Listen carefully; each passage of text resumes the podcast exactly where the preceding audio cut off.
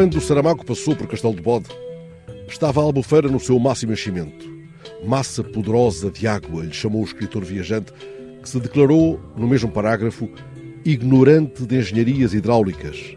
Assim, o repórter, que chegado a estas paragens vindo de tomar, não seguiu a estrada da Beberriqueira, que lhe teria permitido percorrer as florestas da margem do Zézer, rio que acompanhou tantas viagens da sua infância pelo país do Pinhal.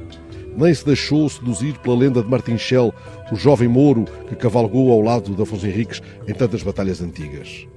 Foi o repórter à povoação de Castelo do Bode, ao que dela deixa ver a estrada que leva ao Grande Paradão. Sob um céu de nuvens de chumbo, a albufeira parecia pedir água, muita água, água que a encorpasse. Vai triste o Zézer a dois passos do encontro com o Tejo, abençoado pela Senhora dos Milagres, na pintura que José Malhoa fez no teto da matriz de Constância. Em Castelo do Bode, o repórter junta sinais da decadência na Berma, entre castelos de alta tensão. Casas de antigos bairros sociais guardam um silêncio fúnebre. Um restaurante que oferecia dormida ao viajante é uma mina na curva em que a aldeia nos fica já no retrovisor.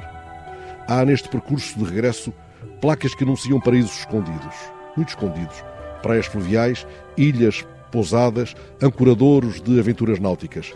Mas a berma da estrada é a montra de uma sina portuguesa, entulho, ruína, fialdade, desleixo. A povoação imediatamente a seguir a Castelo do Bode chama-se Contraste. É uma espécie de chave interpretativa para o viajante mais desatento.